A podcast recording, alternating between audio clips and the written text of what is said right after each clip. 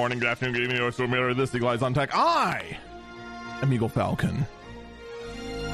We have uh, had some problems this week.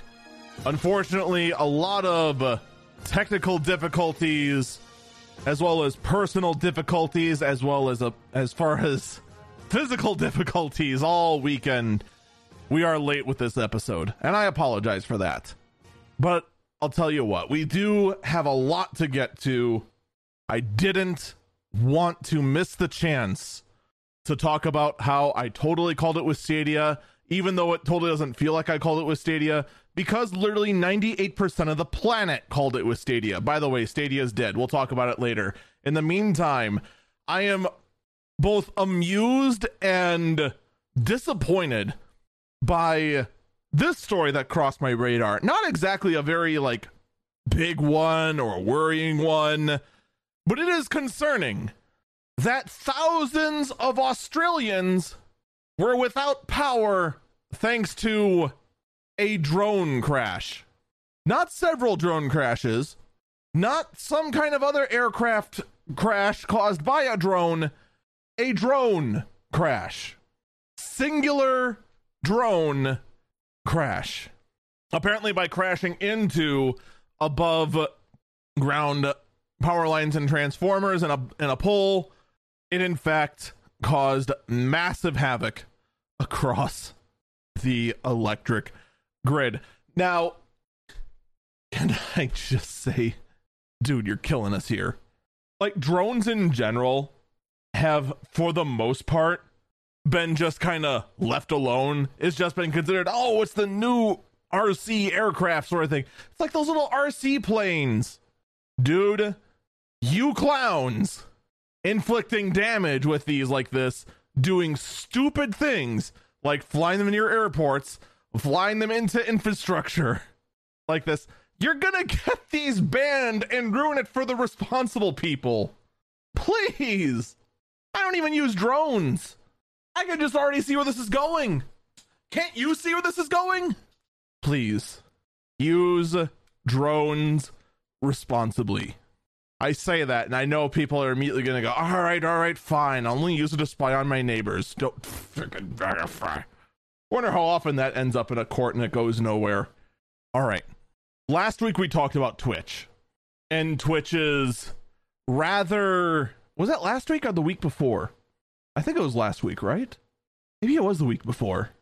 In any case, Twitch has been in the crosshairs of a lot of people lately after the um the drama show that they had going on in addition to the uh, banning of gambling TM on the site and announcing the fact that the president of Twitch is completely out of touch with all of the creators that make the platform possible and also no 70-30 split for anyone anymore lol. So ever since then a lot of us including myself had said that this next upcoming twitchcon and its announcements are going to be critical for showing what twitch has up its sleeves for keeping their content creators around. Well, TwitchCon is pretty much just starting now. We're actually recording this on Monday. This podcast will be up on Wednesday. So we won't know exactly there's to be any big announcements, but we're starting to see some bits of information coming out from basically the one guy who seems to have just the scoop on all insider news within Twitch, and that being the man on Twitter known as Zach Bussey. I have no idea if that's actually how his last name is pronounced. That's how I'm going to pronounce it because the rest of you immature people probably came up with something far ruder to say. The first thing that's kind of coming up is a change to the follower API, which will now make it so that no one can see what channels a user follows. Now, in the end, someone with a powerful enough computer and enough time can figure out who's all following what eventually.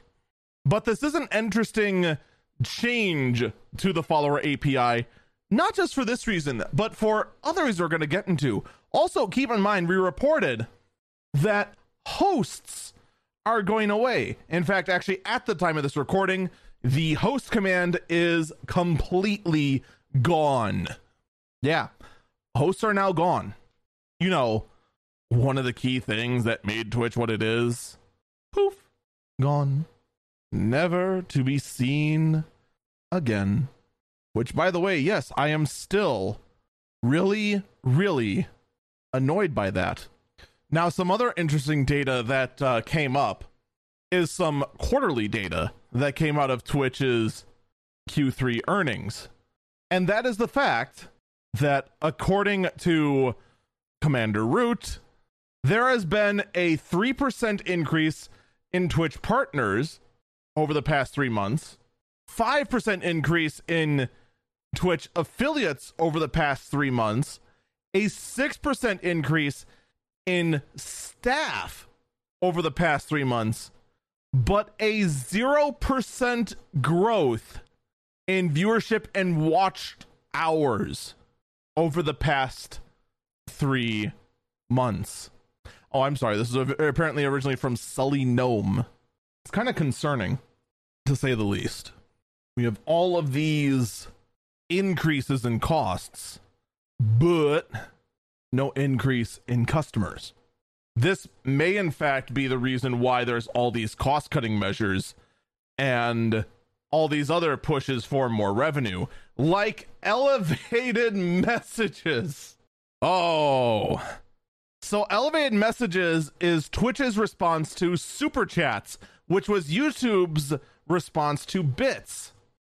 Zona Chat asked, are these percentages based on the total total of each currently or comparison to previous quarters growth?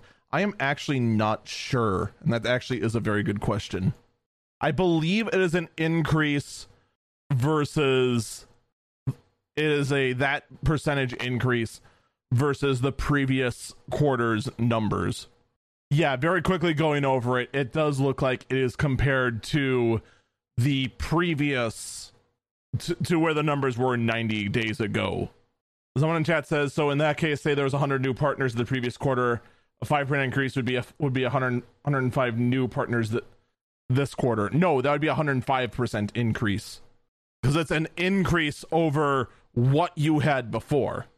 So if the total before was 100 partners, in this case, 5% more would be 105, not 105 additional ones bring you to 205. Does that make sense?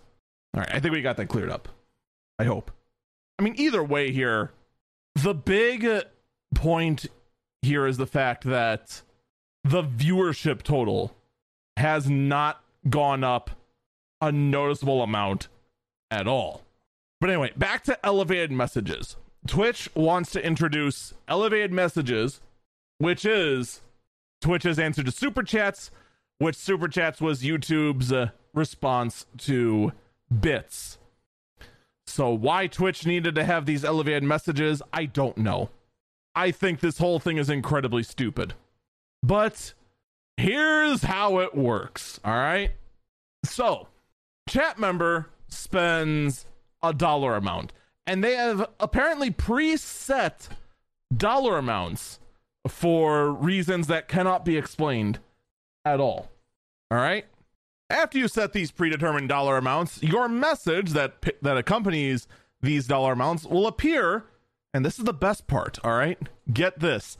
They'll either appear A at the very top of the chat window, which is a okay spot for it, or or B under the stream window the streamer's never gonna see it under the stream window. No one's gonna see it under the stream window because most people they watch streams in this crazy mode called theater mode. And thanks to theater mode, you never see the stream window. You just see the whole stream. But here's the most important part I, as the streamer, have no way to see that. And here's the best part about this. All right. Are you ready for the best part about this? To have this message elevated And in everyone's face, it is $5 for 30 seconds, $10 for one minute. So far, this makes sense, right? So, what do you think the next tier of $25 gets you? If $5 is 30 seconds and $10 is one minute, $25 gets you, that's right, one and a half minutes. $50 gets you two minutes. And $100 gets you two and a half minutes. Who the heck came up with the with this numbering scheme? We have one person in chat that is absolutely blown away by the percentages I gave earlier. That's you're looking way too much into this. It's not misleading, it's the percentage of growth. That is how growth is measured. Yes, the more you get, the lower the percentage is going to be. You're making a big deal out of out of nothing. They're, they're just percentages numbers. The important percentage was the fact that that the that the watch hour growth percentage was zero. Anyway, no longer trying to not be distracted by that that in chat. Get into the whole thing about the elevated messages numbers. I have to ask a question. All right. Assuming, all right, assuming a streamer doesn't just doesn't make any alerts for any of these sort of things, why wouldn't you just oh, I don't know, pay 25 bucks to get five messages up for 30 seconds straight? Or better yet, instead of paying the $100 for two and a half minutes of your message being up, copy and paste the message five times and have it be up for two and a half minutes. Like this numbering scheme is dumb. But hey, at least this has a 70 30 split. Man, if only there was some way in the Twitch universe you could go ahead and have a way for viewers to contribute to a stream and have a message show up front and center. Ooh, and you could even have like a cool sound play at the same time and maybe even a silly text to speech message try to say it afterwards. Chat is also saying that by the way, it says after fees. I'm going to ignore the after fees cuz before or after fees, this entire thing is dumb. Like chat wants to make a big deal after fees. I'm not going to make a big deal after fees. A 70-30 split on a bad deal is still a bad deal. Before fees, after fees, 50 50, 90 10, it doesn't matter. This is bad. When this first got announced, I was just like, oh, this is to be the new bits thing. Oh, okay, no big deal. Here's the thing when I initially heard this and saw, oh, $5 for 30 seconds, $10 for one minute, oh, okay, that's just their like guidelines. They'll have some sort of thing so you can just go pay whatever amount, whatever. This is to be the new thing that just replaces bits and they're trying to go ahead and make everything simplified. No, it's not right now, this apparently is supposed to coexist side by side with bits. Look, whether it's 70 30 or 62 38 with the fees and whatnot, here's what I'll say this model is stupid. This whole thing is terrible. I didn't like the super chat mechanic in YouTube streaming but it was their answer to bits so it's just like okay fine whatever and the thing is is that the the super chat layout if i'm not mistaken is done in a way that it's like an 80-20 split or something greater than that. Maybe it actually is 70-30 including the fees or some or something that fair. But here's the thing. You can set the youtube one to whatever you want. You don't have to do anything like oh man i'm gonna go ahead and donate hundred dollars for two and a half minutes of my stupid message being stuck at the top of the screen. Oh and by the way moderators that are worried about someone going ahead and having racial slurs be stuck in the elevated messages for a while don't worry. You can still purge elevated messages rendering them completely and utterly useless. Isn't that great? It's just just fantastic. So yeah, that's a pretty big L for uh, Twitch, right? Not really a big L, just um. Now I should also clarify here. What I'm saying right now, this elevated messages, this is not a feature that exists right now. This is not. This is not something that is enabled right now available for everyone. This is currently in closed testing. select number of streamers have this have this enabled. This actually might also be there's been rumors that this sort of thing might replace bits and that might be the way they get into areas where the whole thing about converting real currency to fake currency is uh, foreboding. It might be their way to try and get around those kind of laws. But this elevated methods thing, it's not out yet. That being said, we're going to be keeping a close eye on it. All right, let's rapid fire through the rest of them. Twitch has uh, dropped support for a lot of browsers and say that if you want to go ahead and keep using Twitch, uh, use one of these supported browsers like Chrome, Edge, or Fire or Firefox. So if you are a Mac user and you are a slave to Safari, you are SOL. Now, it's quite possible that in fact many of the other browsers will be re-enabled for Twitch since they all run Chromium, which is just a flavor of Chrome, but they're not going to be officially supported. But we should see some more browsers being available soon. As another L for Twitch, South Korea is going to be limiting all Twitch broadcasts to 720p, or rather, Twitch will be limiting all broadcasts to South Korea to to 720p due to the high cost of operating bandwidth in South Korea.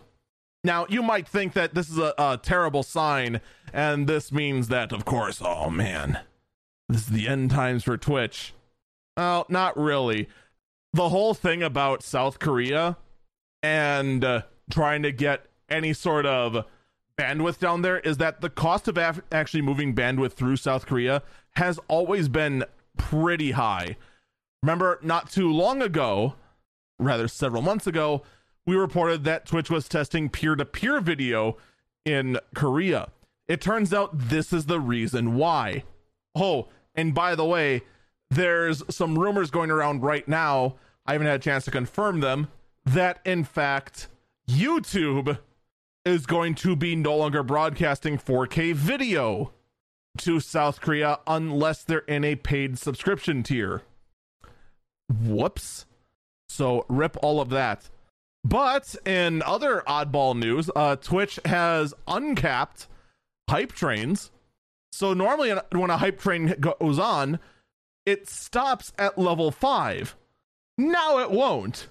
Now it will just keep growing indefinitely until the timer runs out. Okay, interesting. Someone in chat says no there's there's no more animal name browsers that aren't Firefox. Call Ice Cat, Sea, sea Monkey, Swift Weasel. Someone in chat asked do they have more emotes as rewards? I assume so. I don't know. I could not find the official browser post or the official blog post from Twitch about this because of course Twitch's blog site is an infernal hellscape that cannot be navigated by mortals. This is being reported because people have discovered it. Someone in chat asked Twitch has a blog. Um, they do. Don't go to it. Also, uh, Twitch has snuck in new sub badges. If you don't have sub badges, they're now in different colors. Woo. In addition, Twitch has launched a shout out feature if you type in slash shoutout in a channel that you moderate for and then a streamer's name, it will shout them out and put a banner at the top there at the top of your chat window saying join us in following the other streamer. Or if that other streamer does have the actual schedule filled out, it'll actually show what they're streaming next. This currently is only available on Twitch desktop. It is not available on mobile yet. Someone in chat asks, wait, does the schedule still work? yeah, the schedule's still around. By the by, speaking of other changes, I don't actually have the blog post anymore about this, but there has been talks about the Twitch followers section also showing upcoming streams on the schedule for followers you normally follow. So if a streamer actually fills that out, like I'm kind of doing so now that I found out this actually is worth doing worth looking at at all. it'll show what they're streaming next. In addition to all that, if you have the mobile version, you will find, of course, that none of these things I just mentioned actually work. The the the seeing other other streamers' schedules and whatnot, seeing the shoutouts don't work. But but obnoxiously, you will see that it in fact now pings you every single time a streamer goes live. There's also talks about a feature being introduced into Twitch that goes ahead and reminds streamers to tell people to follow. Which, by the way, you should totally follow me at twitch.tv slash Eagle Falcon. I do believe because Twitch is killing hosts, because they're trying to go ahead and make this schedule fu- feature actually do something, because they're trying to go ahead and push notifications as you're following harder and harder and harder. They are trying to, and also with the changes to the follower API as well, because that's just one thing they're going to be changing. I guarantee you there's going to be something else in there too. I do believe Twitch is trying to find a way to make the follower metric actually matter. Because here's the fun fact with in the streaming universe once you hit 50 followers, everyone stops caring. You hit 50 followers, cool. You can you now have a shot at being an affiliate. Once you accomplish that, there's only one number that pretty much anyone cares about. And that's the red number. Your concurrent viewers. What is your average viewer base? Total views, don't care. Total number of subscribers supporting you, they kind of care, but not really. That red number, that number of eyeballs watching you, listening you, judging you at every single turn. That is what Twitch cares about. That's what sponsors care about. And that, I have a feeling, is what I mean that's that's all that's all anyone's ever cared about. They're trying to go ahead and have that follower number matter as well. I mean, heck, think about this. I have over 1800 followers. My concurrent viewers is 12. Sometimes I'm higher than that, sometimes I'm lower than that, but that's about my average. It's 12. Right now, as I'm recording this, it's lower. It's 8. You see that big gap? That's a huge gap. 1812? That's 1790 more people that could be watching that that have you following. And I think this kind of discrepancy, and it's not just my channel, it's many, many, many others. They're trying to go ahead and make that follower number matter. We'll see if more tends to happen to try and lessen that gap. We're going to take our first break here when we come back. Some concerning tales about Samsung and idle phones. We will be back.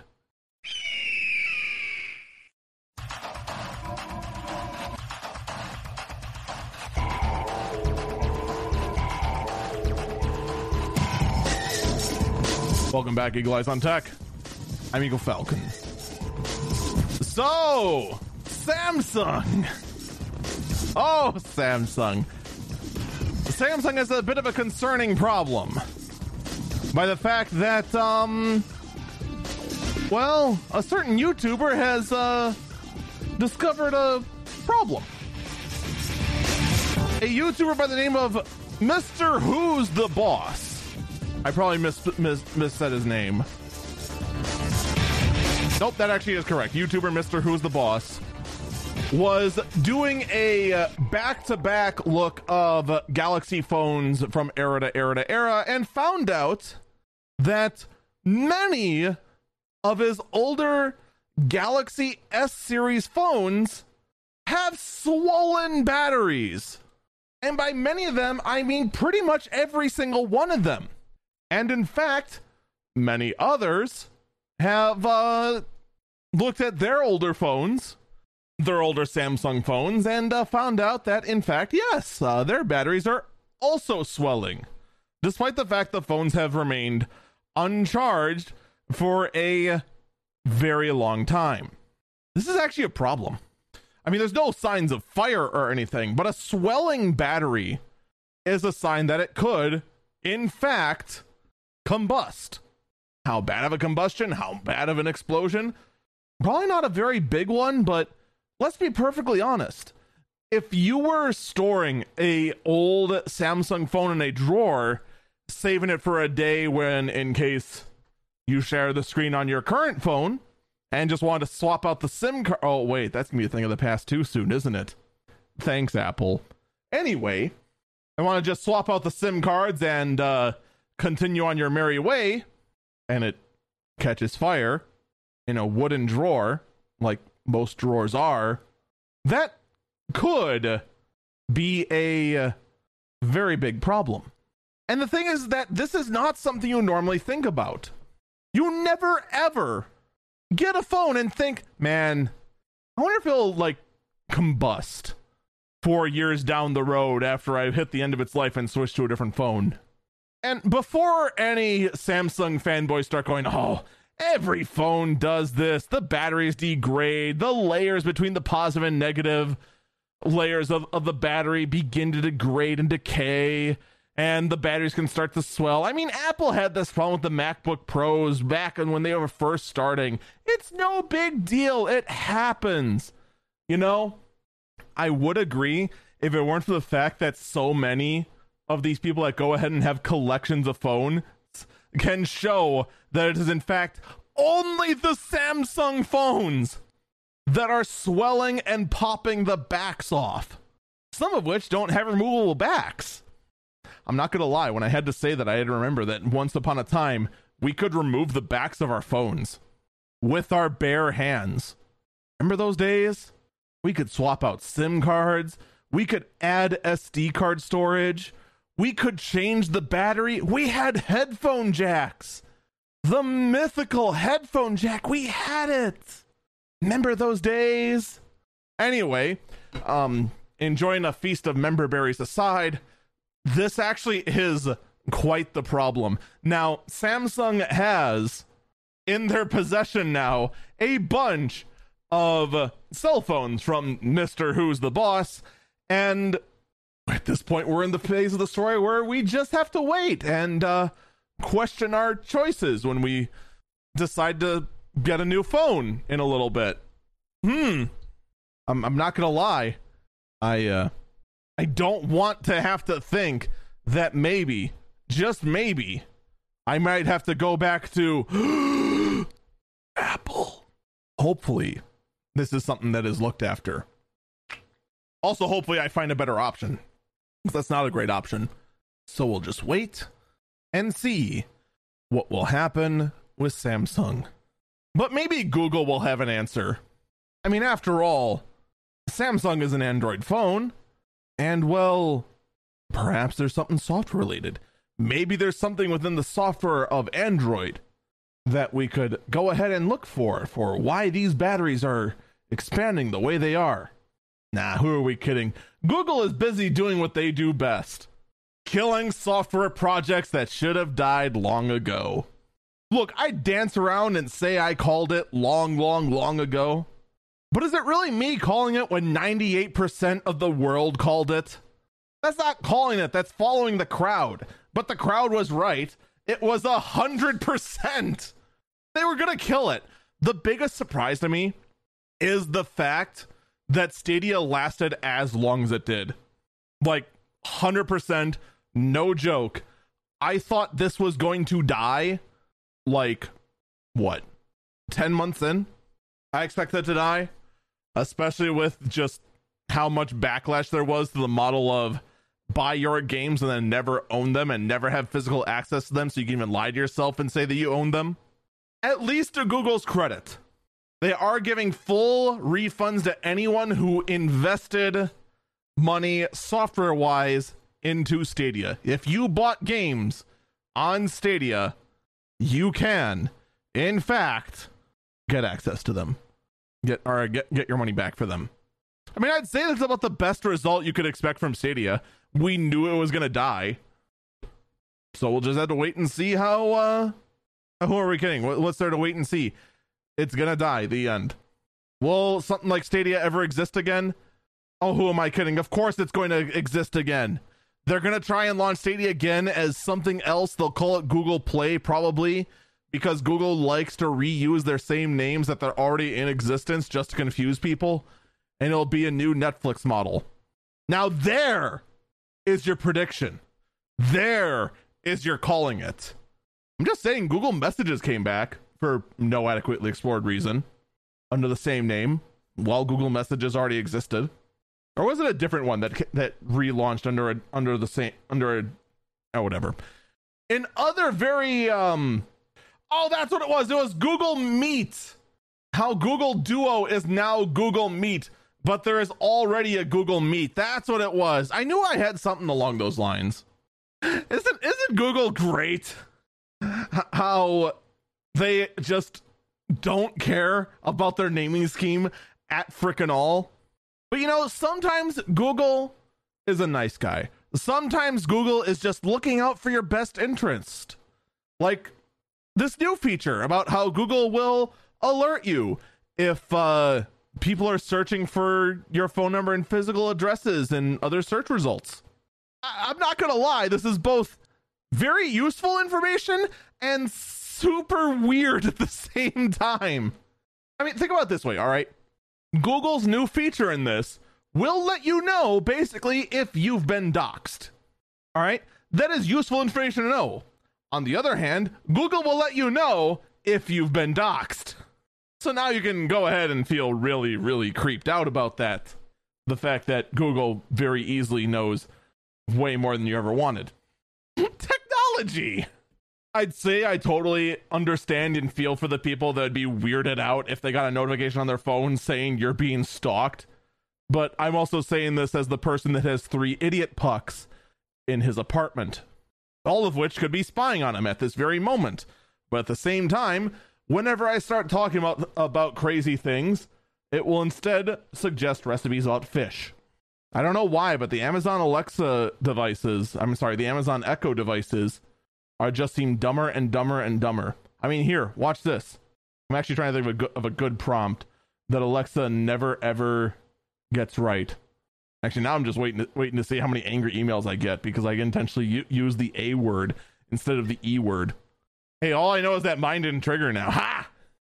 Maybe I should stop being a dingus and just move on.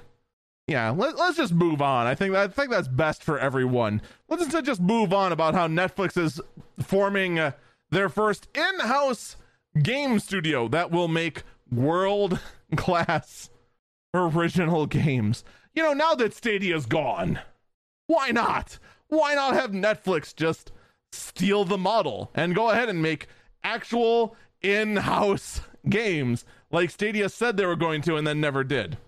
All right, look, Netflix. Let me just give you some advice, all right? You clearly smoke too much bad stuff, all right? You tried this before, as someone in the chat just mentioned, and um, you killed it. Your current foray into games is uh, laughable, very laughable, and um, in my opinion, look, you're writing some good PR right now. You had Squid Games. That was a big hit show. All right. Actually got people to sign back up for Netflix, okay? You had Cyberpunk Edgerunners, which I'm not to lie, actually was good. I, I, I, was I was a disbeliever. I'm not, not, not gonna lie. I thought that was gonna be terrible, and then someone told me that I needed to go see it, and it turned out it was actually good. Yeah, you have a lot of other shows going for you that are actually like decent. Okay, you are learning a very important question or a very important answer in the in the streaming wars. All right, it is not about the quantity; it is about the quality. That is the key. Just focus on quality shows. That's all you got to do. Although, you know, it just hit me. Is Cyberpunk Edgerunners like. No, I take that back. The Sonic movie was also good. I was going to say, it was Cyberpunk Edgerunners the first series in a while that was based on a video game that was actually good? But no, the Sonic movies are actually pretty good.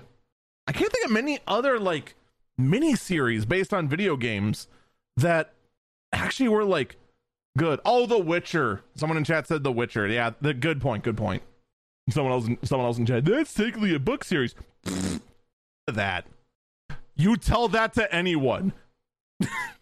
You tell that to anyone that that, that watched the, the Witcher series on Netflix. Just like, ah, oh, it's based on the books. They're gonna look at you and stick out their tongue, just go. Pfft.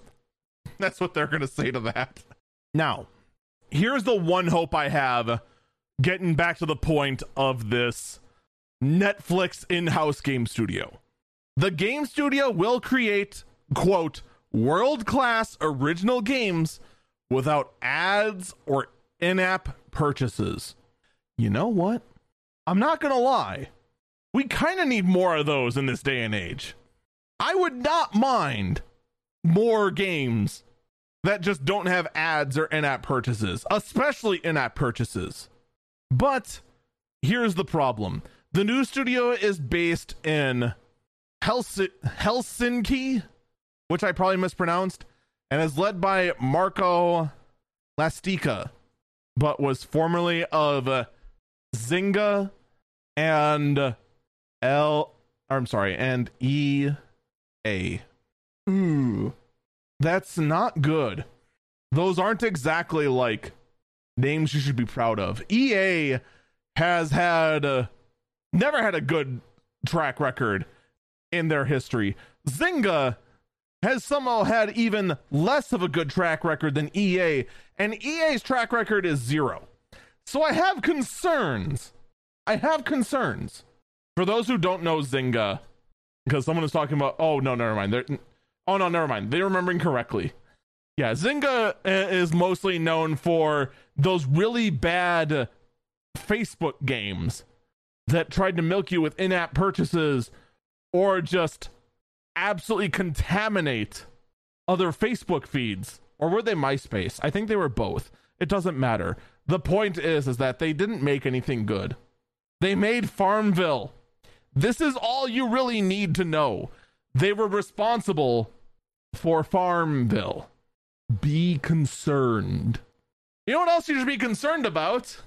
Tesla and uh, their new artificial intelligence and autopilot conference. Ah, uh, yes. Tesla went out and gave us. Do we value anything Tesla says? D- at this point, do we actually value like any words Tesla says without like any sort of actual proof of concept? Because I'm having a hard time, you know, believing it after we are late for self driving, we are late for the semi, we are late for the roadster, we are late for the Cybertruck.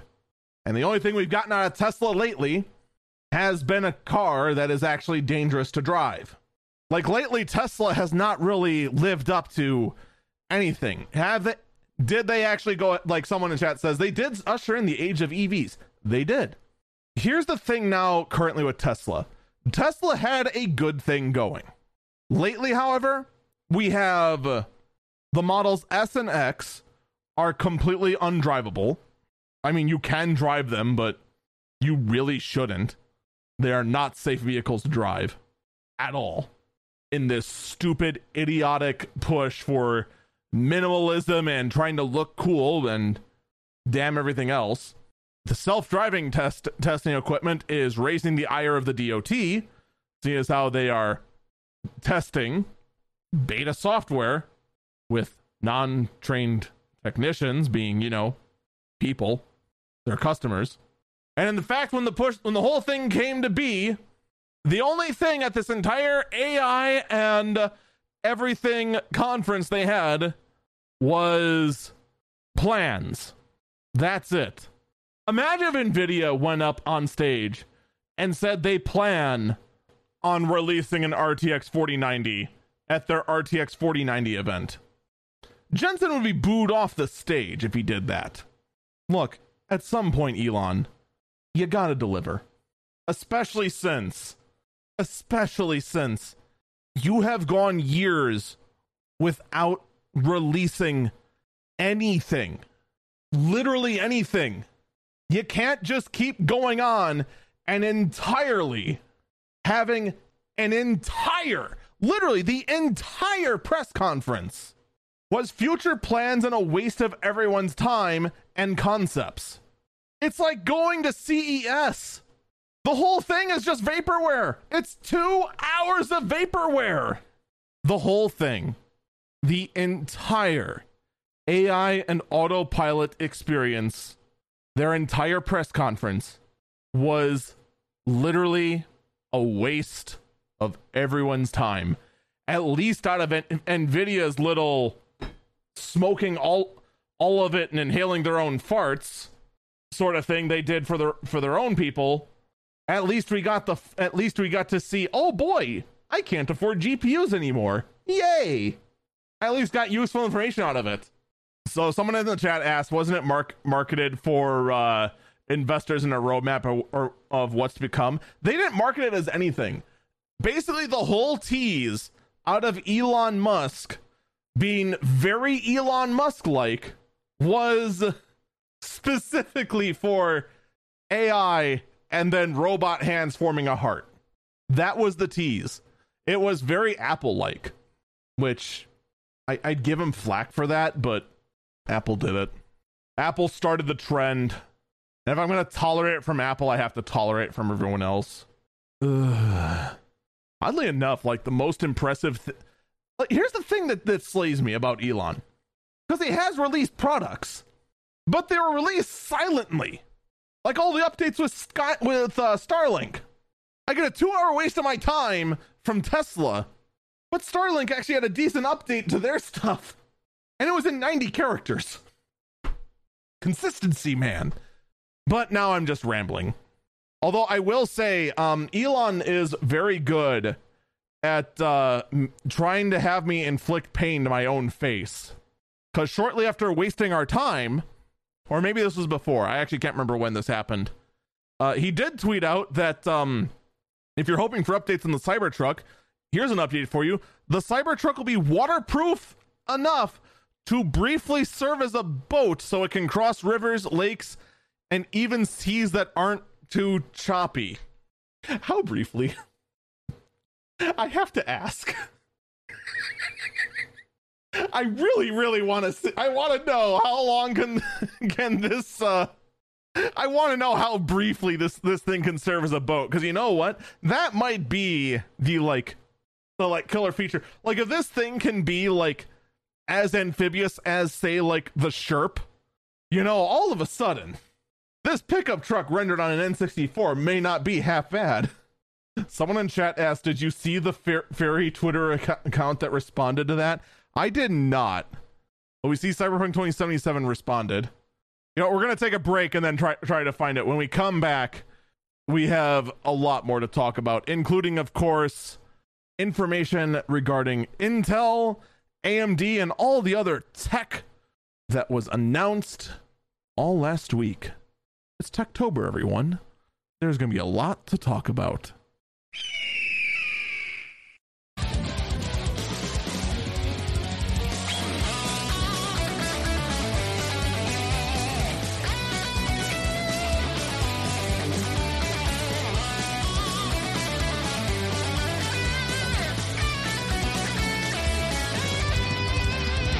Welcome back, Eagle Eyes on Tech. I'm Eagle Falcon. All right, we did find the um, the tweet from the San Francisco Bay Ferry.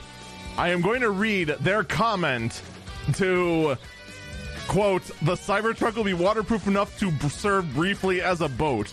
My comment was that I want to know just how briefly that is, because I mean, the your definition of the word briefly, all vehicles can very briefly serve as a boat. The question is, for how long? you know, are we talking, you know, two hours? Are we talking five minutes? 350 seconds? 3.14 seconds? I mean, could be a lot. There's a big difference there. But here's what the San Francisco Bay Ferry had to announce. And I'm not going to lie. I did not write this, despite the fact that this quite possibly is going to contain a lethal amount of sarcasm and snark. More snark than sarcasm. Announcement from the San Francisco Bay Ferry to prepare for the inevitability of the Nintendo 64 floaty truck flotilla rendering us obsolete. We're adding little wheels to our ferries. Land boats will be able to briefly serve as a bus so it can cross bridges, parking lots, and highways that are not too congested. Hurry, come come right along before the Blade Runner barrage Barge Armada puts us out of operation. Free rides next Wednesday. This sent from the San Francisco Bay Ferry. Yeah, I hate to break it to the San Francisco Bay Ferry. Um, they already did that. They already put wheels on uh on boats. We have them here in the Wisconsin Dells. They're called ducks. Uh, formerly Ar- Army grade and amphibious vehicles. They're actually used in tours in uh, what we refer as what we refer to as the tourist hellscape that is the Wisconsin Dells, a city that is 50% water park. I mean, I'm exaggerating there, but probably not by much. During the break, also, another viewer sent me this article saying that the NHTSA finds that Tesla deactivated an autopilot seconds before crashes. Now, this is a very damning headline, but here's the thing it could have been deactivated for any number of reasons. Like on its face, deactivated seconds before head before crash could have been triggered by the driver just yanking the steering wheel, which may have caused the crash. It may have been uh, just recorded as that as the crash happened as a malfunction of the software because of the crash. The list goes on and on. That being said, various DOT departments and such will remember this sort of thing as more and more investigations in the very erroneous behaviors of Tesla are investigated. Although Tesla has done a lot of good, they're also doing a lot of very, very sketchy stuff in the way they're building their vehicles, the way they are testing software, and in the way they just kind of show a roadmap and then not follow the roadmap at freaking all. We do have an update to a previous story that is not Elon Musk related. And I am 99% certain we are done talking about Elon Musk for the day. Please. Oh, please.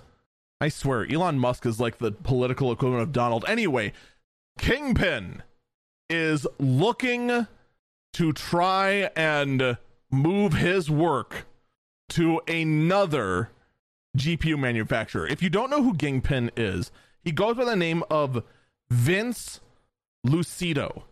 He is actually a big name in the extreme overclocking community. He has worked for EVGA for a long time, and well, EVGA, now no longer making GPUs, kind of puts Vince in a very awkward spot because he busts his butt to make sure that EVGA has the number one spot on the GPU XOC boards. Well, there's no EVGA, what's Kingpin gonna do? He's turned his hobby. He he has done what all of us dream we could do. He has turned his hobby into his full time job. So Kingpin is going to be leaving EVGA, obviously, and going to be looking at other GPU brands to see who will take him on in his endeavor to absolutely max out the performance of GPUs to the point where it's not feasible. Now, before people go, oh, who, who would want that? Who wants a guy that just goes ahead, straps a liquid nitrogen bucket to a GPU, and gets the best overclocking board? That doesn't help the average person buy a GPU. Here's the thing the actual Kingpin card, because that's one of the things he did for EVGA he designs the top tier EVGA card, the Kingpin Edition. And although that card is built by design from the ground up to be an extreme overclocking card, you can still very much use it as a strong, stable overclocker out of the box. Like the last one they just built is a all-in-one cooler with a 360 rad and a fan built onto the card itself that actually can get a very good stable overclock.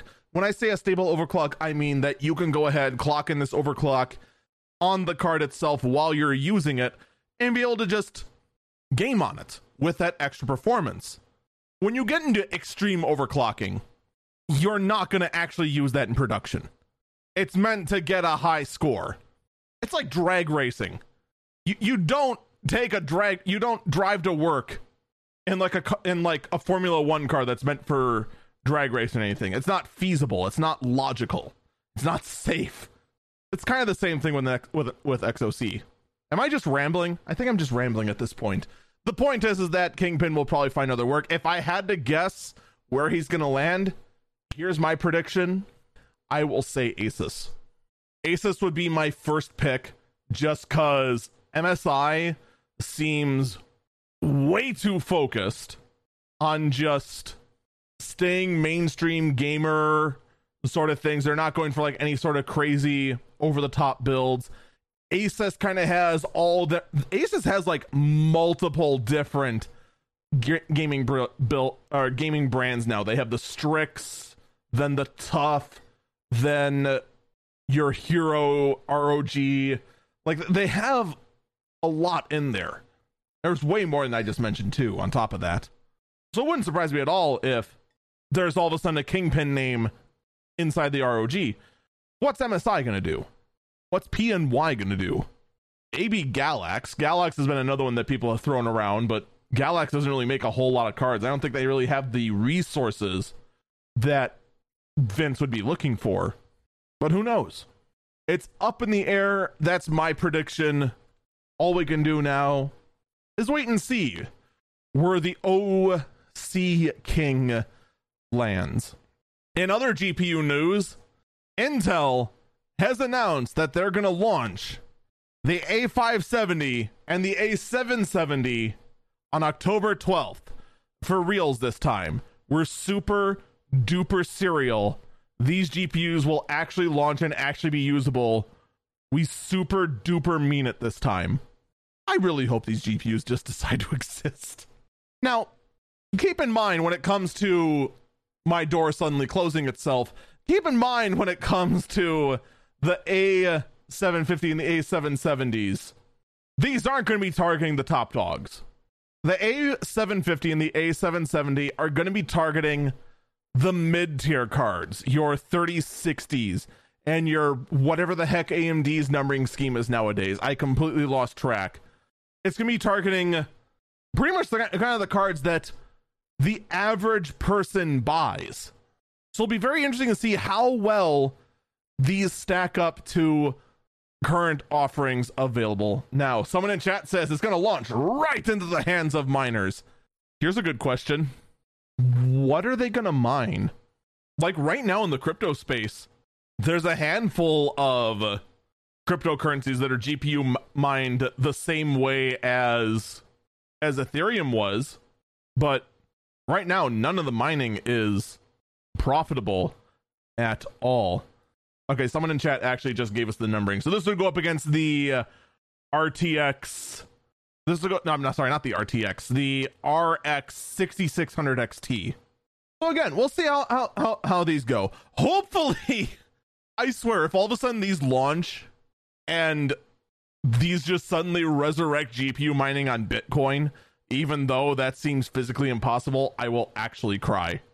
I- I'm just saying, I will be actually sad.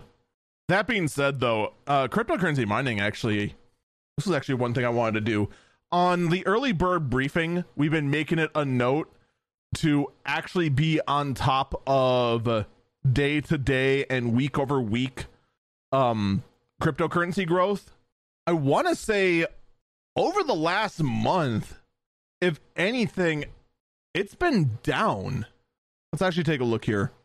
Yeah, crypt uh, Bitcoin is down basically only like 500 from where it started at the beginning of September. It did have a brief spike up to 23,000 and then once it did, it crashed back down to 20k. Someone did a big sell off there. Ethereum 2. Oh wow. Well, this is also mostly just because of the thing here. Let me show you. Let me show you everyone wa- watching live. Ethereum actually over the last month, we started at 15,000 or I'm sorry, 1550. And I kind of climbed up. We got to about close to 1800 but not quite. And then once the change to uh, proof of stake happened versus proof of work, meaning that GPU mining no longer earns you more Ethereum, the price of Ethereum just kind of very slowly just climbed off, which was kind of the exact opposite of what I expected. I would have expected with proof of stake being the way that you earn more Ethereum, more people would have wanted to just buy more Ethereum to earn more Ethereum. But that is clearly not the case. People are starting to have no faith in the whole thing. So it's actually dropped 200 over the month. Someone in chat says that has a slight intensity of follow IRL stock markets. Sometimes it doesn't, sometimes it doesn't. It's actually kind of weird. I was noticing that as the stock market right now is almost in complete free fall, uh, Bitcoin and Ethereum saw a bit of a bump and then a bit of a sell off.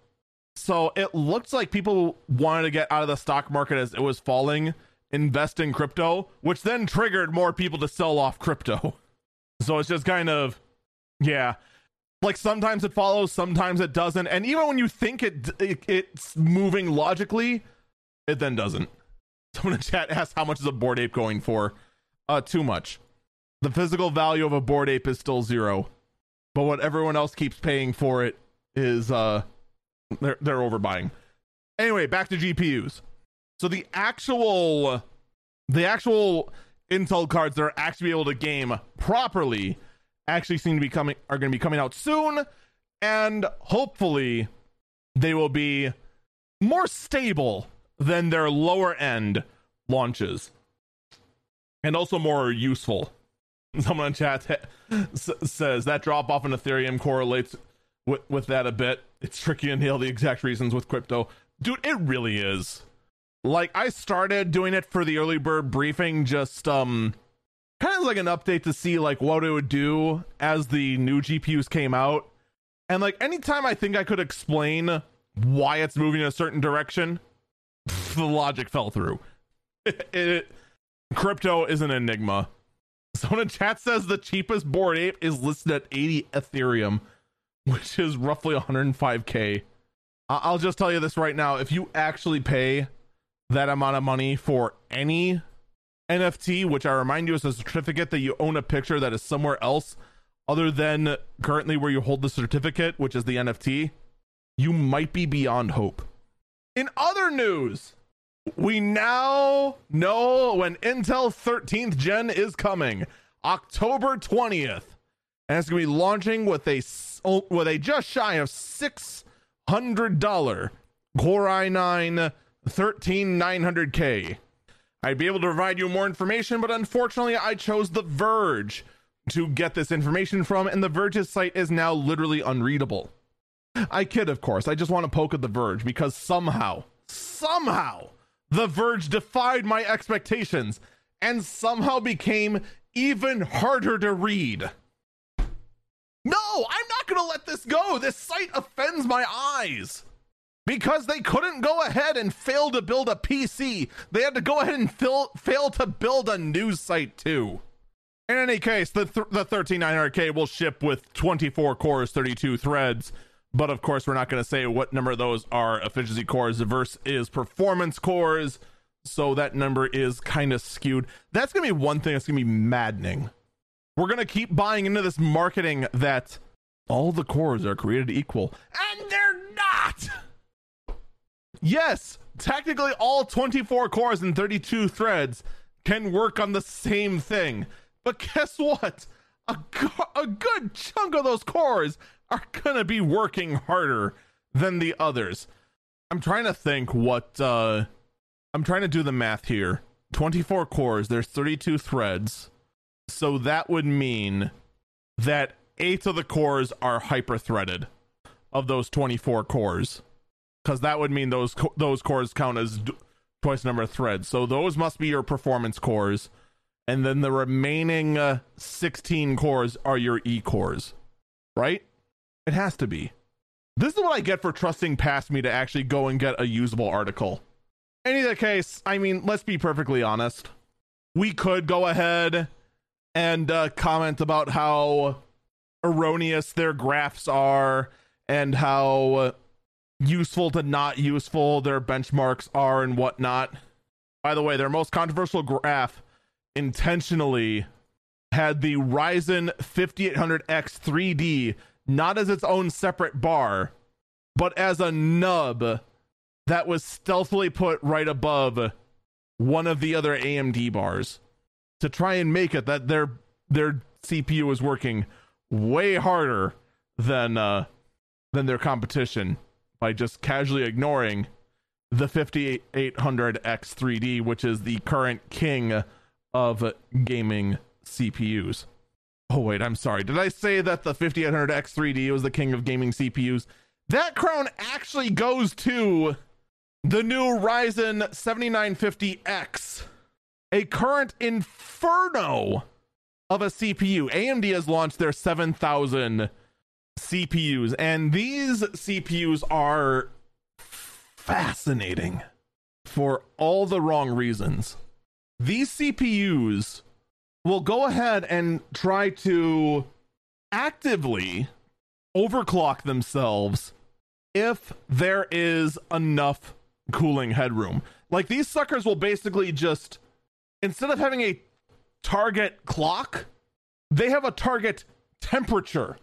They will shoot up to 95 degrees Celsius and sit there and whatever stable clock and voltage draw it can draw, it will draw. At least that's what it shows right now in early testing. Some other people, like der8auer, for instance, are currently experimenting with direct die cooling and finding out you can, in fact, get these chips to be cooler than 95 degrees Celsius and actually got them to run much better. So there's some interesting little this and that's on here. But overall, right now, the 7000 series of Ryzen processors seems to be really good, but really expensive because the motherboards, being a brand new platform, a brand new socket, and brand new PCI Express technology, are expensive. Because they use DDR5, the RAM sticks are expensive. But normally with DDR5, that means the boards are cheaper. But in this case, they're not. So, I mean, if you have a large sum and you're looking to just get in early on a brand new platform that you're going to be using for a long time, this could work out. If you're looking for a temp upgrade, this isn't it. Because when you're upgrading one thing for this platform, you are upgrading everything. Someone in chat says bent pins on the board instead of the CPU. I have handled countless numbers of mishandled desktops and laptops. I have handled PGA CPUs and LGA CPUs. Do you want to know how many bent pins I have seen on motherboards? Two. I have seen two bent pins or two boards with bent pins in the socket. You want to know how many CPUs I've seen with bent pins? Over half of them. Countless. But easily over half of all the CPUs I've handled that were PGA, meaning that they had pins on the CPU. AMD's move to LGA, meaning pins are on the board, far, far better improvement for all kinds of reasons. So that I don't fault, fault them for. Now, perhaps before you consider pushing right to AMD Ryzen 7000, first off, you might want to wait just so that there's more cooler availability so you can push that Ryzen 7000 chip harder, better, faster, stronger. And also so all the early pains of an early format get worked out. But also because uh, Intel accidentally showed off a 34 core Raptor Lake CPU that may outperform AMD. Also, just to the fact that we actually don't know how good Intel's processor is. Maybe it actually does beat AMD performance per dollar. But the fact they also might, in fact, have a 34 core Raptor Lake CPU waiting in the wings who knows? Here's what I will say. This gonna be good. Just sit back, relax, get some popcorn as we watch AMD and Intel duke it out to make some very, very, very interesting CPUs. Someone in chat says Intel being better cost to dollar or performance per dollar. You believe it when pigs fly? I mean, here's something to think about. Intel Raptor Lake, you can use DDR4 or DDR5 because it uses the old socket. It uses the last generation socket this time around. The motherboard cost is going to be roughly the same as the previous generation Intel processor. Like just on that alone, it might beat out AMD just because the cost of everything else in the platform is going to be f- pretty cheaper. Like look, you a- if if you went ahead and told me that in October Intel is going to be better than AMD on performance per dollar, you know what my response would be?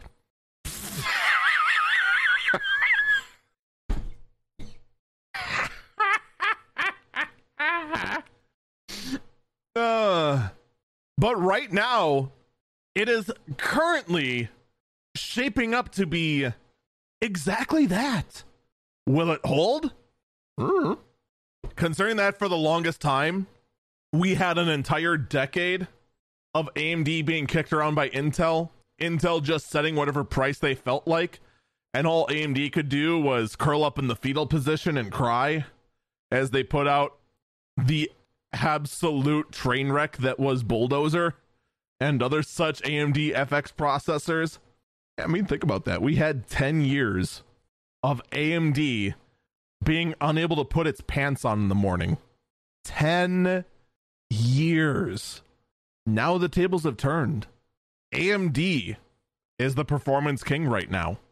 Intel's catching up. So we'll just have to see. Either way, someone in chat says Eagles just hating. Not hating. I'm interested. I am keeping an open mind and looking to see where all the chips land. Because again, it wasn't all that long ago. AMD couldn't make a processor. AMD couldn't make a GPU that could compete with anything more than NVIDIA's 50 series. Intel could go ahead and just make whatever chip they want and charge thousands of dollars for it because no one could compete with them, no one could touch them.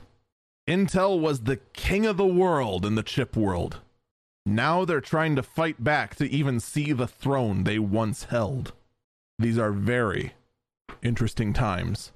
You know they're interesting times just be, just on the grounds that Verizon is teaming up with gaming companies to say that the future of 5G is in cloud gaming.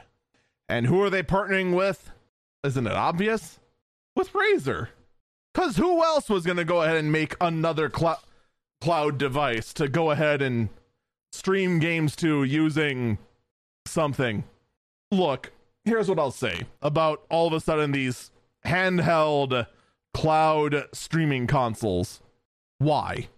Why are you even bothering?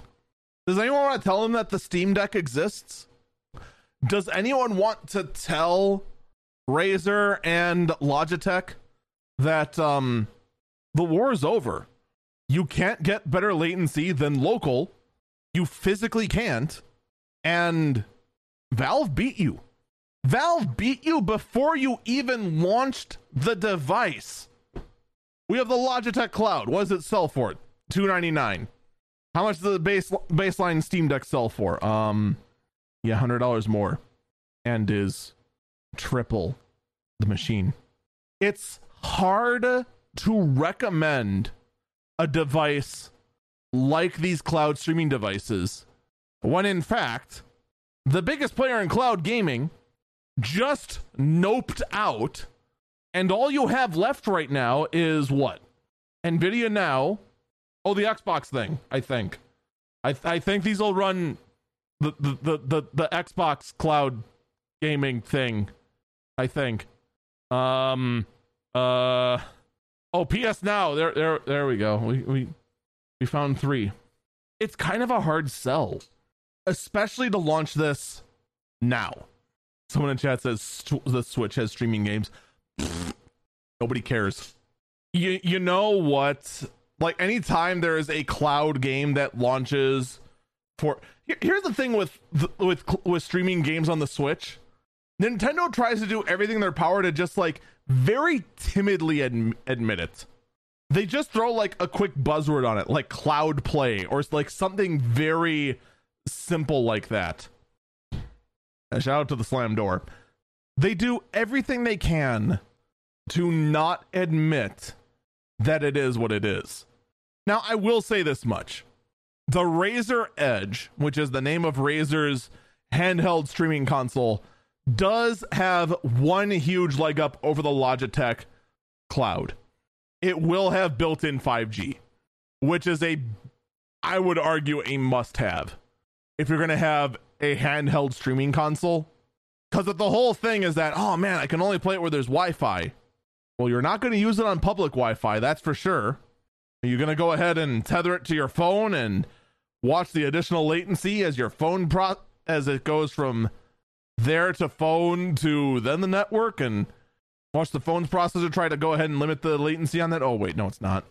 The onboard 5G, I think, is a huge step up. We'll have to see how this goes, but I just don't see these sort of cloud streaming consoles actually doing well. But I also fully admit I am far more likely to be someone who goes ahead and builds their own personal gaming cloud rather than trust a mainstream one. Mostly because I am a crazy person. We're going to take a break here. When we come back, Dbrand actually has a problem that actually caused them to not be snarky about it, as well as updates to VR, the metaverse, and Overwatch.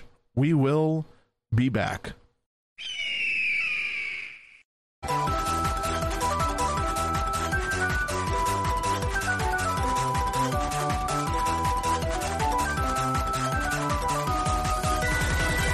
Welcome back, Eagle Eyes on Tech. Amigo Falcon. All right, let's get through uh, the last of these and close up shop for the day. First off, I want to talk briefly about the Logitech Cloud. Why am I talking about the Logitech Cloud? I talked about it last week. Well, here's an update for the Logitech Cloud. Our meme review has been removed. In fact, all reviews have been removed. Mostly because Logitech was called out on the fact that they had reviews up and available on a product that you couldn't buy yet. You know, and also the fact that we called them out, and by we, I mean mostly the Linus Tech Tips crew to start with, about the fact that they were automatically filtering out any three star or lower reviews. But if you were four or higher, oh man, you got approved, just no matter what you said. And man, going through that entire section was glorious. The number of reviews that trash talked the device but were accepted because they were five stars was simply amazing. But that is the update. The Logitech Cloud will still be launching for for three hundred dollars. I am willing to bet it will stay three hundred dollars forever. I am willing to bet for. I'm willing to bet it's pretty much never going to go for three fifty. Dbrand has a problem. For the few people who are able to get their hands on a Steam Deck, you could get a Dbrand case for said Steam Deck. They called it Project Kill Switch. Get it? Because it kills the Switch. Er, er, er, whatever. It's a decent case, but there's a problem. Because there's multiple model revisions of the Steam Deck, because, well, Valve can't keep them in stock and has been swapping out various parts from various manufacturers in an insane hope to uh, to try and actually meet the demand that they can't meet right now. So not all the components internally match. And certain models of the fan on certain Steam Decks will run drastically slower if you have the kill switch case on because of the magnets in the kickstand. Whoops. Dbrand has actually issued a for once non sarcastic apology and has said they will be providing replacement kickstands that do not use magnets for existing customers and be looking to do a future redesign of the kill switch so that'll have a better design kickstand that uh that that it won't actually need a magnet at all. Zona Chat mentioned they love the fact that it was actually found because of a Verge reviewer. Yeah, it's actually the first time that anyone from the Verge has actually done something constructive. If that one Verge reviewer that actually noticed that problem actually went ahead and designed their website, maybe, just maybe, the the Verge website would not be an unreadable piece of garbage. I'm sorry, I am not going to let that go. This site is atrocious. Dude, The Verge actually was my go to source for the early bird briefing because it was easy to find what the stories of the day were because they went ahead and listed everything in chronological order. Now it's listed in order of, I don't know, more clickbait, lol. it's so terrible. The site is so poorly, it is offensive to my eyes and it ticks me off. This actually ticks me off more than the Verge PC build. That's how much this website ticks me off. Like whoever did this redesign needs to be slapped. Okay, maybe not that far. I don't want to actually like actually invoke violence against the Verge. I don't want to be one of those people. But they need to reconsider the life choices. Kind of like the Verge PC guy, who did in fact rethink his life choices and has gone on the road to redemption. Like honestly, for I, I know we talked about before, but since we're on on the topic of ranting at the Verge, the like redemption story between uh, Linus and the guy that was actually uh, actually on camera for the Verge build, absolutely amazing video. If you haven't seen it, go watch it. Good stuff.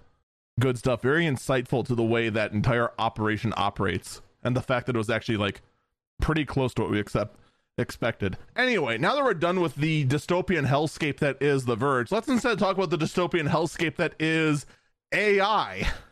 First off, Bruce Willis has denied that he has sold his likeness for use in movies and commercials to deepfake studios, but they're doing it anyway. Who's surprised? Here's the better question Who's going to stop them? I actually want to see how well this is going to go because we're seeing a lot of these just going, oh no, we went and gathered this from publicly available stuff. Like this is gonna be a very fascinating battle in court. It really, really is. Because the thing is with deep fakes is the fact that you just go ahead and use publicly available sources to create the deep fake, but at the same time, you are still stealing the likeness of someone else. You are still stealing the likeness of an actor. This is going to be a very interesting way to see how that goes down. In other news that is terrible for the realm of art, OpenAI has removed the waitlist for DAL E, the AI that can generate pictures, even though now there is a ton of other ones that can already do it with both better and worst effects at the same time. AI art right now. It was an interesting concept. I will say that much the art community hates this sort of stuff. Absolutely hates what's going on right now cuz cuz right now a lot of AI art is trying to shun out actual artists. It's going to be interesting to see how this evolves and it's it's evolving in a very fascinating sort of way. However, I want to shift gears. Before you see on my Discord, I put up an image and I wanted people to guess what the form was full was for. The forum just said, check all that apply to you. Are you an academic researcher, a corporate researcher, developer, artist, or journal journalist? And of course, I checked what applied to me. Journalist, and then in other, I put down professional meme lord and occasional idiot on live streams. I will now reveal what this form is for. It's for Meta! Yay! Because Meta wants to go ahead and make an AI system that generates videos from text. Oh, this is gonna be good. Please, I encourage you, Mr. Mark Lizardman Zuckerberg, please accept my application. Please allow me the ability to create videos from text prompts. I guarantee you, I will find every bug inside this system and create the most hot messes you have ever seen. I guarantee you, everything that I will create will be w- entertaining. That is what we'll say. Now, all they've shown so far is just some very basic stock clips of just like a dog running on the moon or I'm sorry, a dog flying through air, a um a flying saucer landing on Mars, a very weird picture of a horse that seems oddly off. Um I don't know what this other picture is. I think it's supposed to be of someone painting really close up. Yeah, that's what it is. This is gonna be interesting. I want to see what this is able to do. Because uh, here's the thing. Here's the thing. The fact is from Facebook, one of two things is going to happen. Either A, it is going to make us reevaluate the technology and capability of, of Facebook, or B, it's going to fail spectacularly. And I want front row seats to this. Who's with me? Come on. It's going to be great. You tell me this is not going to be absolutely hilarious. Now, speaking of things that are less hilarious, an AI program can now voice Darth Vader. So now James Earl Jones can finally retire. We're just not going to have new actors, are we? We're just going to use AI to have all older actors in the legends of the golden era of movies just exist in perpetuity. That's just how this is going to be, isn't it? Who knows? Who knows? In other VR news, Lenovo has revealed a new VR headset in which they gave it a very original name and definitely didn't recycle the one brand they know how to recycle. We have the new Think Reality VRX. Oh, god dang it. Yeah. Of course they called the headset Think. Why wouldn't they? It's the only thing Lenovo knows. I mean, we'll just have to wait and see how it goes. But per, per, to be perfectly honest, eh, another competitor in the VR headset r- r- ring. Look, as long as the quality's good, I'm getting really sick of Meta being the only player in the budget headset ring. Like that's all that exists right now. It's either Meta in the entry level space, HTC and the headset they kind of sort of support but not really but kind of sort of samsung which it's um yeah no. Or it's the enthusiast stuff. Like the valve what do they call their their high-end headset? It's now blanking on me. You know what i'm talking about the one that's like just shy of like a grand for the whole thing. Index there we go thank you. But you know at the very least i can look at Lenovo and say, you know what? At least the VR headset isn't the dumbest thing you ever made. No, no, no, no.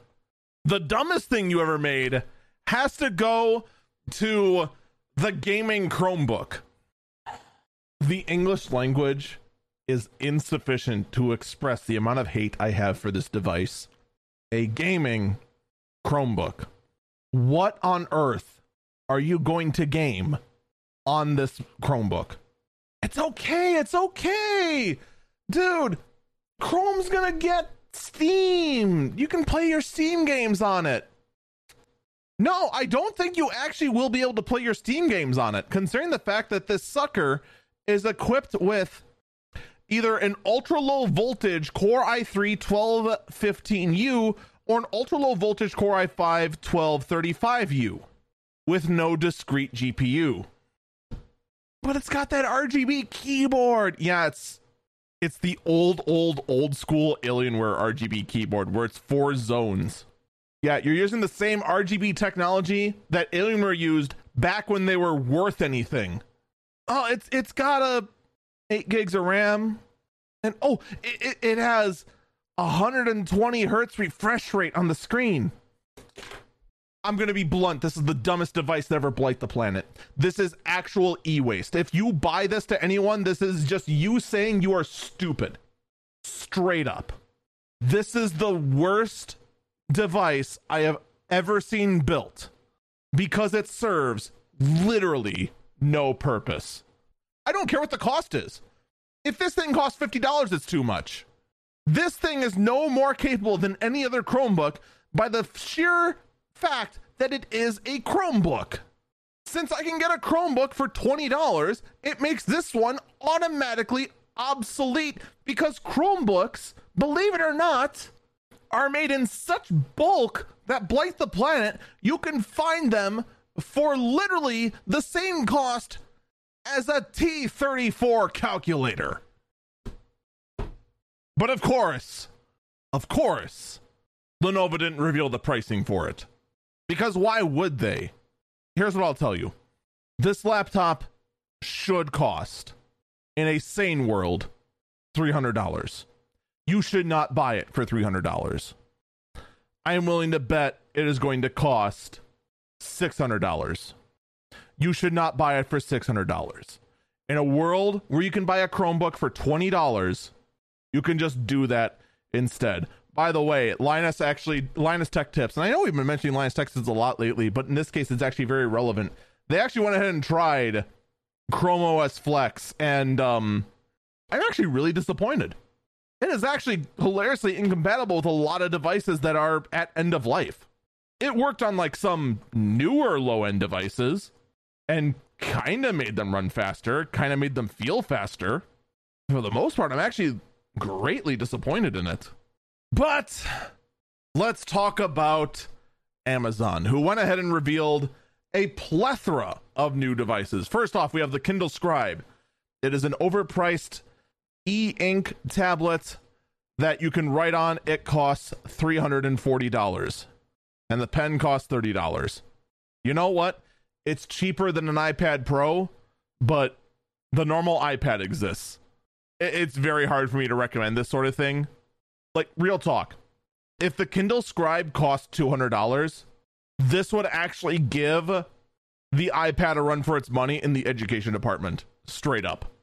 But unfortunately, this Kindle Scribe is a pretty big disappointment. We have new Echo Dots that have new sensors, better audio, and also can in fact be used as Wi Fi extenders using the eero mesh Wi Fi network.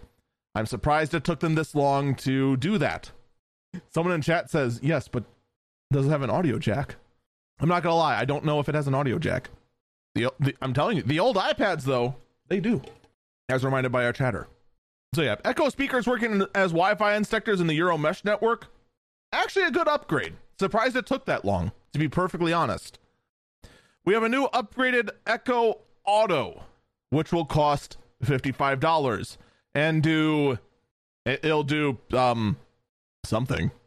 Apparently it will uh I don't know. I don't know what kind of uh what actual kind of internet is supposed to use. Is it supposed to use like the Wi-Fi built into your car, assuming you have a car that's high end enough to use that? Someone in chat says your phone. Wait, wait, wait, wait, wait, wait, wait, wait, wait, wait, wait. So for $55, I can hook up a device to my phone to give me the Amazon Echo Assistant in my car, which I can already get on my phone for free. Do I have this correct? I don't know. This one this one feels like a non-starter for me. However, they did also in their announcement mention that the BMW, which is a car you probably shouldn't be getting, will have Alexa. So, I'm sorry, we'll have the Amazon Echo support already built into it. I should actually mute my my Echo because I have set it off three times while mentioning all of this. There is also a new bedside sleep tracking clock called the Halo Rise, which I cannot get over the fact the face of this Halo Rise device looks like an obscure loading wheel that you'd see on some new age website that's using a platform you don't recognize. I'm sorry, that's the first thing that pops my head when I see this thing.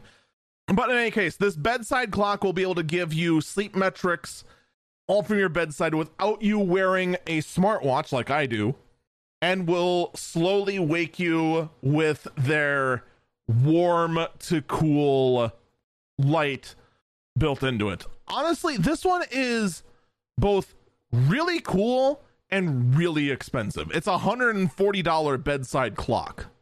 But I say this is expensive as I'm holding a $200 watch, so pick your poison, I guess. There is a new Fire TV Cube that lets you control your cable box with your voice, which means that all of you that have this wonderful Fire TV Cube are vulnerable to me saying, Alexa, play Eagle Falcon on twitch.tv.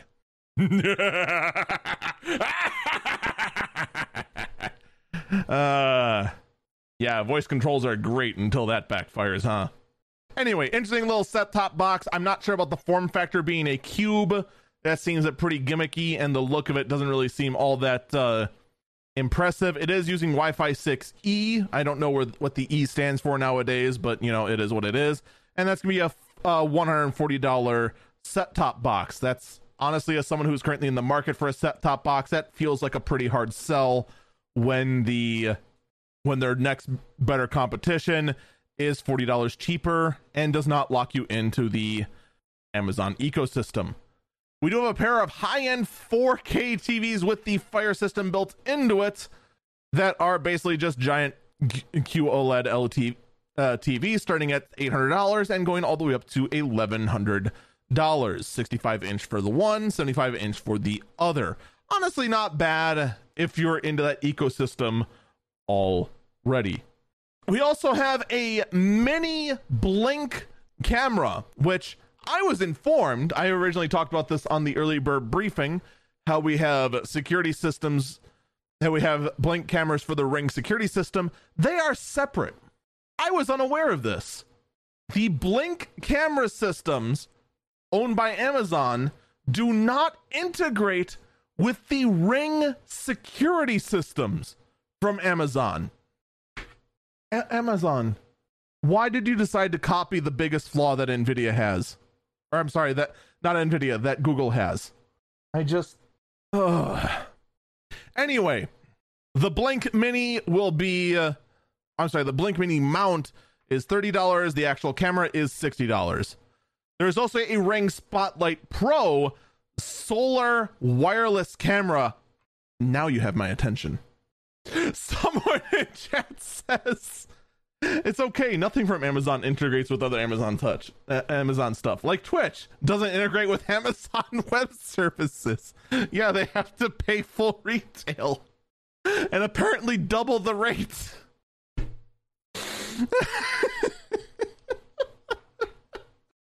yeah, Amazon stuff doesn't integrate with itself so well that in fact which has to pay double what they charge other customers for the exact same web web service according to Twitch's own numbers. Man, I still can't believe they tried to get away with that. Anyway, there actually is a Ring Spotlight Pro camera that has a wireless option and also solar powered.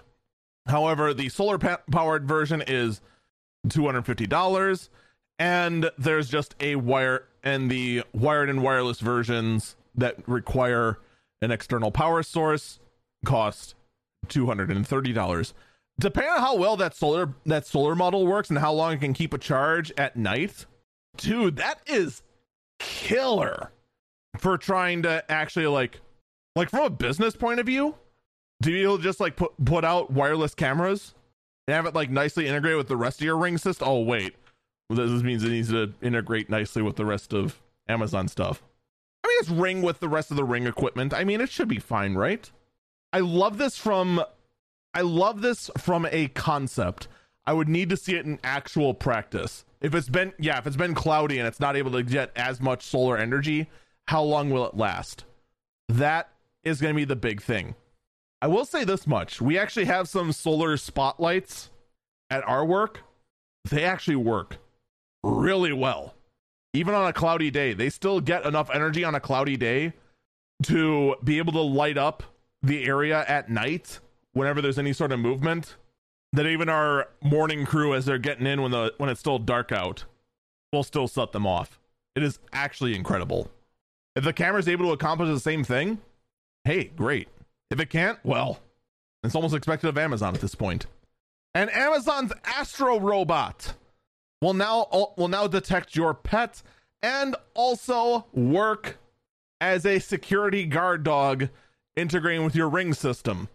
However, I will still say for $1,500 and need an invite, you still have the major problem of the fact that this $1,500 robot still cannot fetch me a beer. That's the hard sell right there. The fact that I need to babysit the robot and put the beer on the robot, to then have it bring it to me. Hard sell. Hard sell. I mean, look, it's a cute device, don't get me wrong. I just have a hard time finding a practical purpose for it. Speaking of having a hard time finding a practical purpose for it, E3 is back. I know. I can't believe it either. E3 will actually be back as a physical event beginning June 11th and will run from June 13th to June 16th. Someone in chat asks who used necromancy on E3's corpse. I don't know. I want to say it's actually the um the people who are re- who are actually in charge of E3.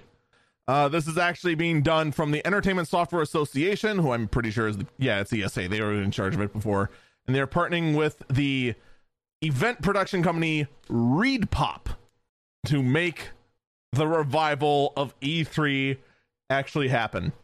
Okay, here's a hot take for you. Here is a really hot take. I am actually glad E3 is coming back. You want to know why?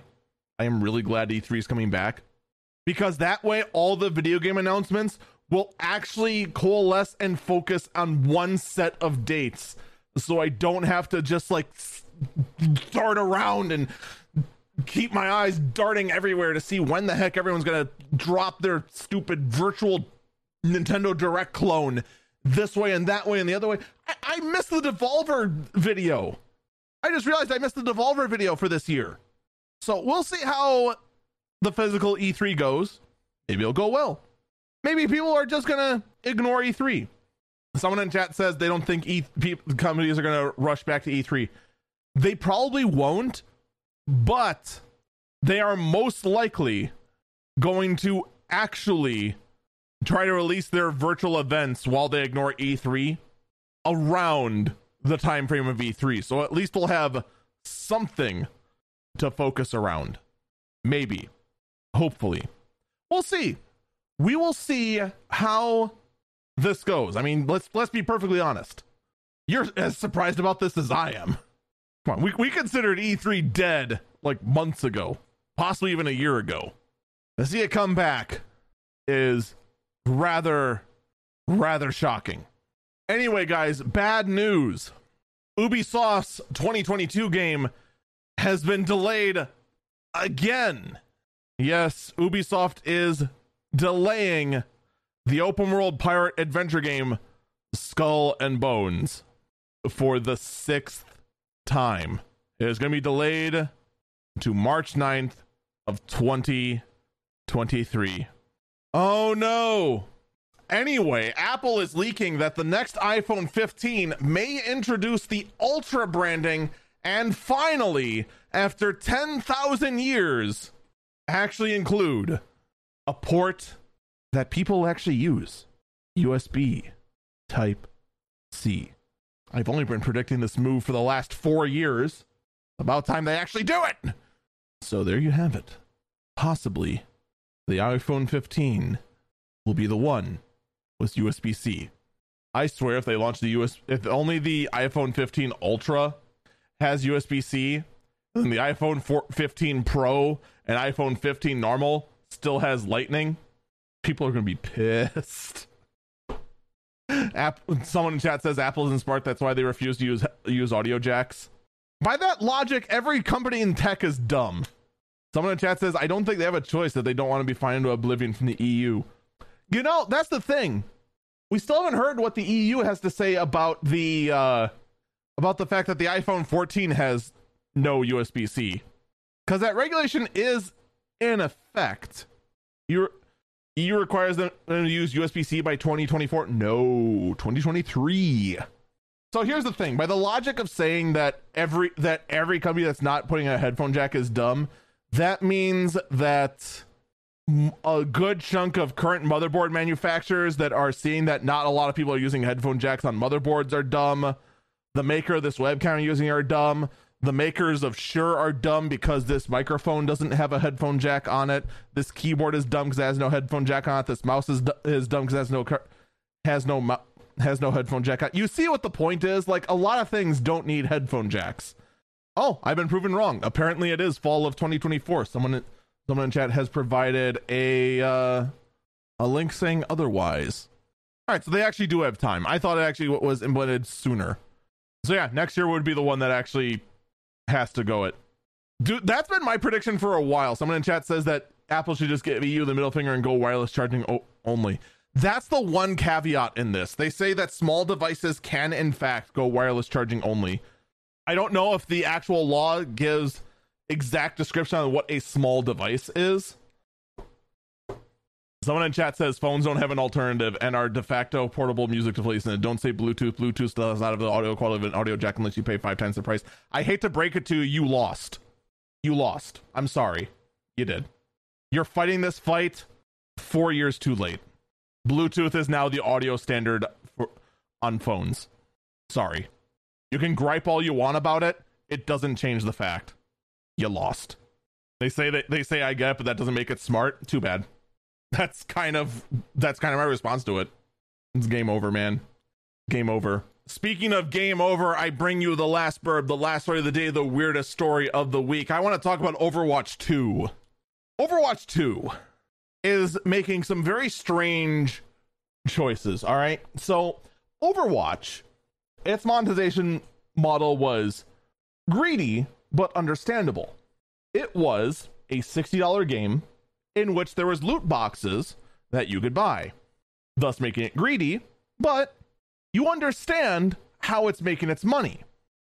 Overwatch 2, on the other hand, is free to play. Okay? Now there is no barrier to entry, but there is a battle pass model, meaning that the more you play, the more you unlock, but the more you unlock, the more you are tempted to pay for the premium tier and once you start seeing because the thing is with the battle pass is that there is a free tier and a premium tier. You pay to get to the premium tier or you can just stay on the normal tier. But the more you unlock in the normal tier the more you're kept shown because they're shown side by side what you could have unlocked in the premium tier.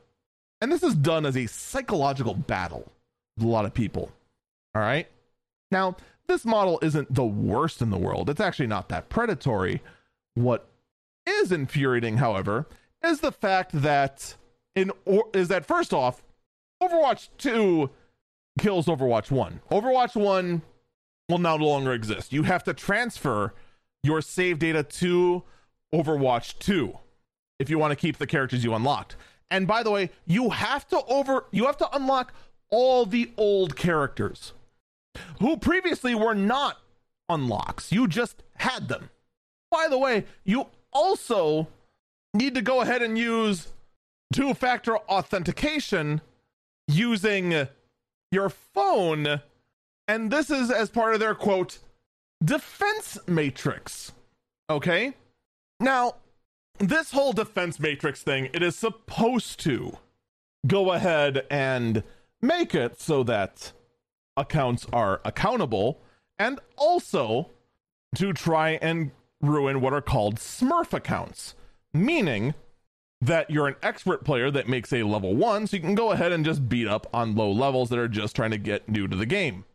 Oh, but there's one other rumor swirling around that unfortunately I cannot find confirmation of. But I had to report on it because I couldn't find a stranger story of the week and I can't show it on the screen because it would actually get me suspended from Twitch. The picture of the headline going around of a story that has probably been deleted, which probably means that it's not real. But the headline is just too hilarious not to comment on. The fact that Overwatch 2 is encrypting its in game models in the attempt to stop porn.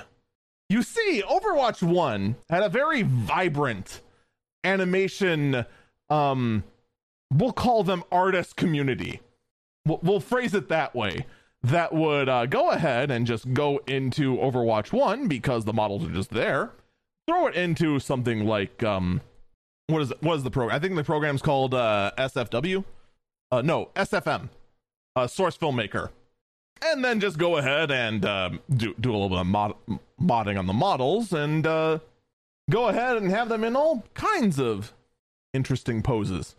That was going on with Overwatch One. It's not all that hard to find, actually. It's very easy.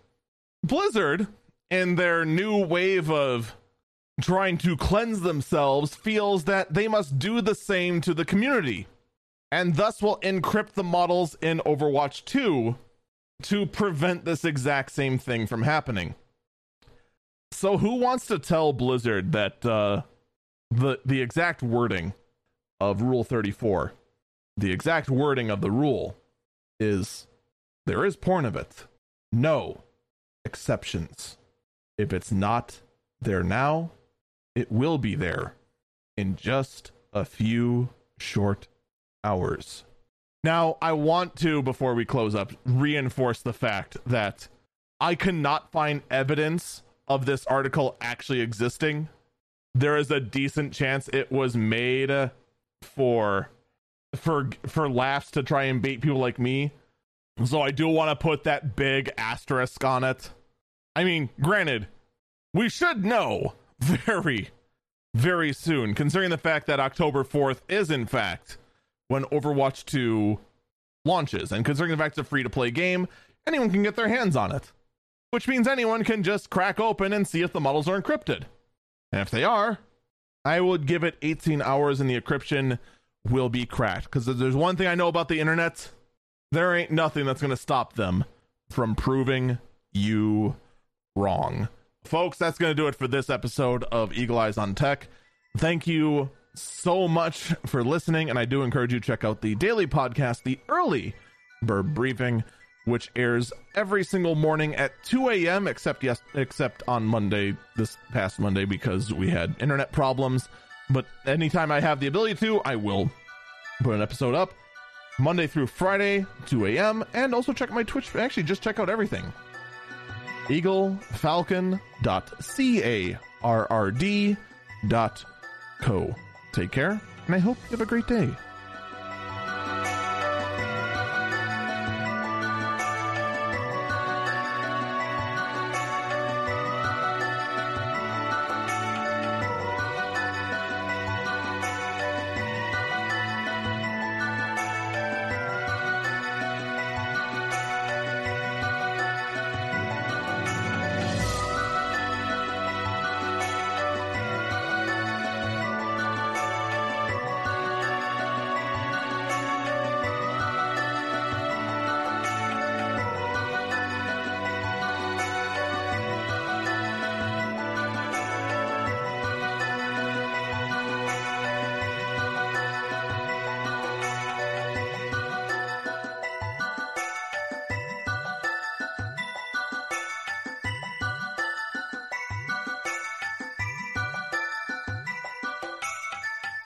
Telling you, this is going to be the greatest world first race.